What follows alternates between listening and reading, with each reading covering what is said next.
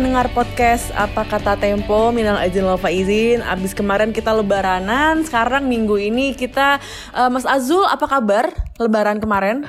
Oh kabar baik banget uh, Di rumah. Baik-baik ya Sabar-sabar Jangan marah-marah. ya dengan zoom zoom yang macam-macam loh itu. Oh iya, zoom zoom anggota keluarga ya. Ah, pagi dengan keluarga ini, seharian tuh yang biasanya. Oh, aduh, asik Pegel tapi asik. banget. Tapi baik-baik ya Mas, nggak marah-marah. Ah, ah, ya, alhamdulillah meskipun gue lihat ada yang marah-marah. Jadi gue sepanjang libur lebaran tuh kemarin, kenapa ini kok yang viral marah-marah nggak berhenti ya? Ada yang viral marah-marah di OCD, ada yang marah-marah disuruh puter balik. Uh, uh. Dan itu yang puter balik banyak tuh Mas, yang punya yang yang marah-marah di penyekatan gitu ya. Sampai Uh, uh, ada yang udah langsung jadi meme, ada yang jadi di mix gitu jadi lagu gitu kan. Wah, itu itu memang kreatif ya, gila ya. Emang netizen kita tuh gila itu ya. Jadi ada kayak, tem wah. temen gue tuh Liz, temen gue Yeah. tuh posting eh, apa dia lagi sama anjingnya gitu. Terus dikasih komen gitu, apa salah saya? Iya iya kan kasihan anjing jadi hina-hina gitu kan. Anjing dihina-hina. Cuma kalau kita mau refleksi gitu ya, tahun ini memang mudik kan dilarang gitu ya. Tapi Hmm. terus ada pernyataan nih Mas dari pemerintah eh, ada 1,5 juta orang yang berhasil mudik, baik itu yang sebelum tanggal dilarang walaupun yang berhasil menerobos gitu. Itu kan yang terbaca eh, datanya oleh pemerintah. Nah, Iya. ini apakah artinya pemerintah ini sudah ngaku nih, ngaku sendiri kalau mereka tuh gagal mencegah pemudik? Ya saya kira kan sejak awal himbauan untuk tidak mudik itu eh, ditangkap sebagai sesuatu yang tidak konsisten oleh publik. Itu udah itu itu kera- kerasa betul ya.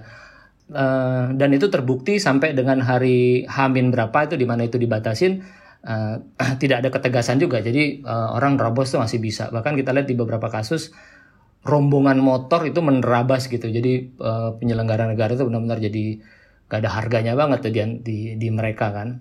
Dan saya juga dengar eh, ini dalam hal pembuatan eh, pos-pos penyekatan itu kan sebetulnya dibiayai di dimintakan kepada pemerintah daerah untuk menyelenggarakannya. Jadi polisi dan sebagainya itu hanya petugas yang me- apa namanya me- menyekat, tapi pos polisinya terus perang- peralatan penyekatan itu diselenggarakan atau diadakan oleh pemerintah daerah. Nah, eh, saya ngobrol dengan salah satu bupati di daerah Banten itu mereka mengeluh juga karena sebenarnya tidak ada anggaran. Tidak ada anggaran untuk itu. Jadi mereka harus cari-cari anggaran untuk bikin pos dan seterusnya gitu. Belum ada soal konsumsi dan seterusnya kan banyak kan logistik-logistik yang diperlukan gitu Liz. Jadi ya akhirnya kan berapa sih 1, koma berapa yang eh, akhirnya berhasil di 1,5. 1,5 ya yang diidentifikasikan berhasil mudik ya. Gitu. Tapi kita juga nggak pernah bisa pastiin tuh eh, berapa realnya gitu. Iya. Karena ini memang bukan pidana kan ya. Ini kan Iya. eh, apa orang dihimbau untuk Himbauan. tidak mudik gitu. Lalu kemudian juga pemerintah juga di pusat dan daerah tidak satu suara gitu ya. Misalnya Jogja kan menerima menyatakan ti- eh, membuka kesempatan orang untuk mudik dan seterusnya gitu. Jadi memang problematik. Iya, iya, iya. Ini selain orang-orang yang viral marah-marah di eh, video-video yang banyak beredar, eh, banyak juga orang yang kesel karena mereka itu jadi ngelihat loh kok nih tempat wisata jadi rame? Katanya ada protokol kesehatan gitu mas.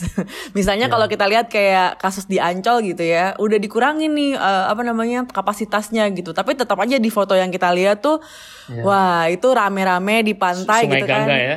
Sungai Gangga Part 2. Ini gimana nih Mas kalau yang kayak gini? Mungkin sekalian kayak- bisa di preview juga Mas karena kan eh, di episode kali ini kita mau mengangkat opini eh, masalah ambi- ambiguitas kebijakan saat lebaran. Iya, jadi eh, misalnya dalam kasus Ancol ya, dalam kasus Ancol itu apa penyelenggara Ancol maksudnya pemilik Ancol itu sudah membatasi hanya sepertiga dari kapasitasnya. Kapasitas Ancol itu 120 ribu. Nah dia tuh membuka hanya untuk 30 ribu, 30 ribu kurang lebih gitu. Nah itu yang kemudian kita lihat di viral di sosial media orang marah-marah karena nggak bisa masuk Ancol gitu kan. Tapi persoalannya meskipun dia cuma 30 ribu dengan kata lain cuma seperempat dari kapasitas itu ngumpulnya pada di pantai. Jadi nggak ke tempat mawon, lain gitu. Iya, podo wae. Jadi ngumpul semua di situ, ya udah lah jadi cendol gitu kan, Iya. gitu kan. Dan ya kita nggak tahu ya mudah-mudahan eh, tidak ada ledakan kasus ya meskipun itu juga mungkin wishful thinking. Karena kalau lihat dari apa yang terjadi dalam uh, libur Natal dan Tahun Baru kemarin itu saya kutip dari pernyataannya Pak Wiku juru bicaranya Satuan Tugas itu 1000 sampai 2000 orang meninggal hmm, hmm, dalam periode itu gitu dalam periode uh, libur Natal dan Tahun Baru. Nah hmm. ini kita lihat nanti nih kita lihat ini kira-kira kan dalam, dalam dua minggu sampai sebulan ke depan ya, sebulan, ya mas ya? Dua minggu sampai sebulan ke depan gitu. Dua minggu sampai sebulan kita lihat itu kan agak serem ya. Oke. okay. Oke, kalau kita mau recap aja nih ya, sebenarnya beberapa kebijakan pemerintah memang ambigu yang terjadi di Lebaran tahun kedua pandemi ini. Jadi pertama ada larangan eh, nggak uh, boleh mudik, tapi tempat wisata dibuka. Mm Terus ada larangan tidak boleh ziarah, tapi mall juga buka gitu. Jadi iya. uh, ada juga semacam kritik juga ya. Ini kenapa ya? Jadi yang uh, tempat-tempat yang um, istilahnya buat kelas menengah ke atas gitu ya, itu kok pada buka gitu ya, tempat wisata, mall gitu ya. Tapi misalnya kayak orang mau mudik tuh nggak boleh, terus ziarah tuh di kuburan juga nggak boleh gitu. Uh, gimana nih Mas menilai uh, hal ini? Kita di redaksi tuh juga menyadari ya bahwa kebijakan untuk uh, pembatasan sosial atau apa pun apa pun istilahnya itu sangat bias kelas menengah. Mm. bias kelas menengah. Kelas menengah itu kita ya, Lisa gue gitu kan. Yeah, yang yeah, yeah, kalau yeah. lihat kerumunan itu, aduh, aduh, tolong dong ini, ah, gitu kan selalu mengeluh mm. gitu kan. Mm. Tapi faktanya adalah, atau melihat pasar tanah abang yang beredar di mana-mana ya, itu juga kita mengeluh gitu. Cuman faktanya adalah yang terpukul atas ini semua adalah memang orang dari kelas bawah mm. gitu. Orang kelas bawah ini adalah orang kelas bawah, orang satu kelas yang mengandalkan dari pendapatan harian, uh, supir angkot, pedagang kaki lima, dan tidak punya social safety net. Hmm. gitu jadi nggak punya tabungan gitu dia uh, kalau nggak dagang ya dia nggak makan itu problemnya kan sehingga saya agak terharu tuh ngelihat satu video yang viral dari seorang supir angkot yang mengatakan bahwa hmm. saya tuh bukan nggak takut sama corona tapi saya lebih takut anak dan istri saya tidak makan Betul. Jadi dia ngelawan ketakutannya terhadap corona dan itu berdampak buruk buat uh, upaya untuk penyelesaian pandemi ini. Tapi itu semua dikalahkan karena dia takut terhadap anak istrinya nggak makan. Kira-kira gitulah. Hmm. Nah jadi memang ada bias, ada bias kelas menengah. Nah ini hmm. semakin kita lihat ketika kita menyaksikan misalnya mall-mall pada buka. Hmm. Ya kan? Nah mall ini kan kelas menengah banget dong yeah. gitu kan. Yeah. Kelas menengah banget gitu. Uh, mall dibuka, lalu kemudian orang pada datang ke sana dan diharapkan ada uang yang berputar di situ. Mm. Dari seorang tenan satu pemilik restoran yang punya banyak cabang di mall-mall ya, saya saya berteman baik dengan dia. Mm. Itu dia mengeluh karena dia bilang selama pandemi ini saya tuh kepengennya mall mall itu ditutup aja dia bilang. Mm. Gitu. Menarik Kenapa? tuh mas, kenapa Menarik. Mas? Dia mintanya ditutup. Kenapa? Karena dengan ditutup saya nggak harus bayar sewa. Gitu. Oh, jadi operasionalnya, operasionalnya. ya udah kalau emang ternyata pe pe pembelinya pengunjungnya menurun sekalian aja gitu sekalian ya. ditutup. Nah, yang terjadi hmm. adalah mall dibuka, pengunjungnya terbatas dan dia pendapatannya berkurang tapi dia harus menanggung biaya sewanya sewa tetap tetap gitu loh. Ada memang pembelaan dari para pemilik mall ya. Saya juga dengar dari satu apa pemilik mall yang mengatakan bahwa oh nggak juga Mas, selama ini kita juga kurangin kok biaya sewanya kita potong atau bahkan di awal-awal juga sempat kita uh, gratiskan gitu. Uh, hmm. tapi itu tidak merata. Uh, di mall-mall yang lain tetap gitu. Makanya keluhan seperti orang yang teman yang saya sebut tadi itu uh, jadi jadi relevan gitu. Jadi uh, apa ya kalau kita mau bilang kelas menengah, kelas atas, para pengusaha yang punya akses terhadap kebijakan hmm. itu pasti akan menggunakan aksesnya untuk mempengaruhi kebijakan agar pandemi ini tidak terlalu buruk berdampak pada mereka gitu. Hmm. Adapun yang kelas bawah itu tidak punya akses terhadap uh, pemerintah katakanlah begitu sehingga hmm. mereka akan uh, terus di uh, dapat dirugikan gitu. Tentu saja solusi dari ini semua adalah uh, apa uh, bantuan sosial kan bantuan hmm, kepada Tapi cukup nggak tuh mas kalau tem apa teman-teman di redaksi melihat uh, usaha pemerintah gitu ya buat uh. mereka yang terdampak tuh mitigasinya cukup atau enggak? Ya kita lihat selama ini kan bagaimana mitigasi itu bukan sekedar tidak cukup tapi diselewengkan kan gitu.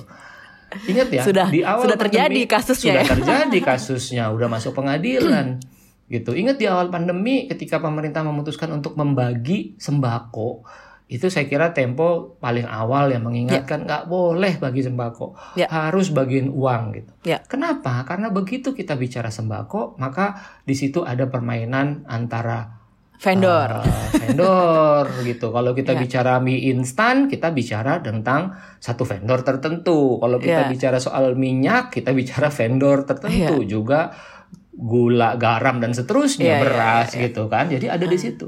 Ditambah lagi kita lihat ada praktek-praktek di mana bagi sembako bungkusnya harus uh, kertasnya harus dari uh, lembaga tertentu gitu iya, kan yeah, yeah, yeah. harus dicap pengadaan dengan lagi pengadaan lagi dan bagian dari kampanye kampanye politik gitu yeah. karena dicapin dengan lembaga misalnya gitu kita juga di Tempo juga inget tuh kita pernah bikin mm. tulisan tentang bagaimana uh, bantuan sosial sembako itu terlambat disebarkan karena tas yang untuk ngebungkusin itu belum selesai. Gitu.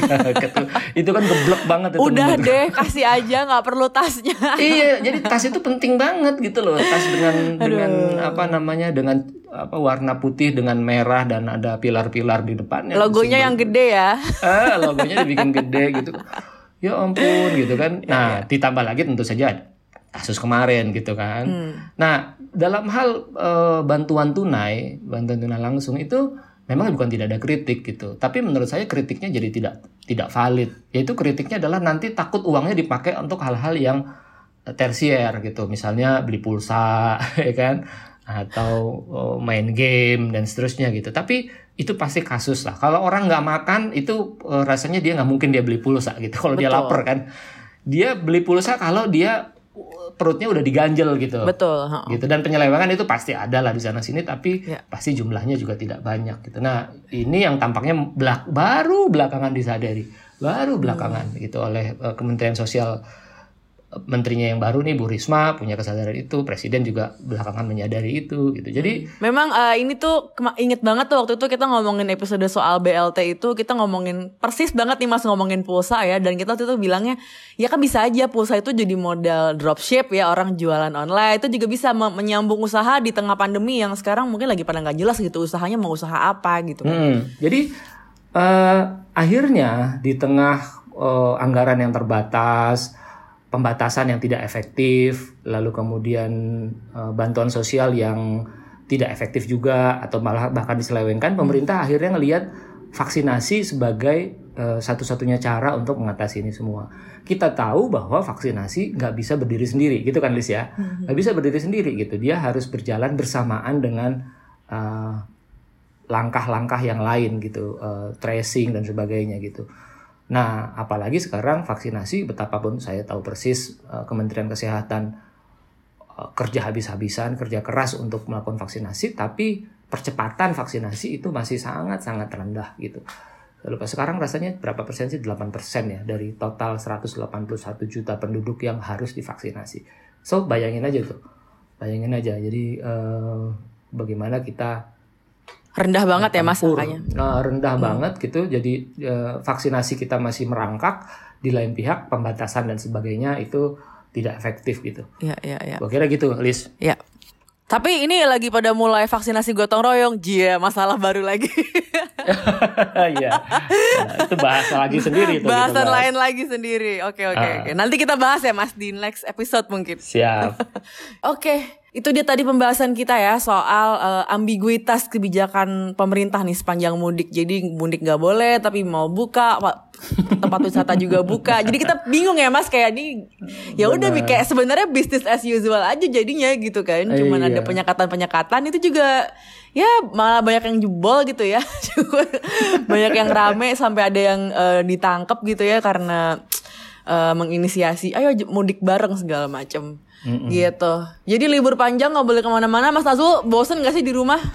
Uh, ya, Ngapain aja mas di ya, rumah? Ya, ke, ke supermarket masih kok. Uh, uh. Belanja bulanan ya, belanja uh, bulanan. Terus ke kantor sekali-sekali lah gitu masih. Okay. Ya udah, thank you banget teman-teman udah dengerin podcast apa kata Tempo. Stay safe, uh, stay healthy, dan kita jumpa lagi minggu depan. Thank you Mas Azul, thank you semuanya. Dadah. Dadah.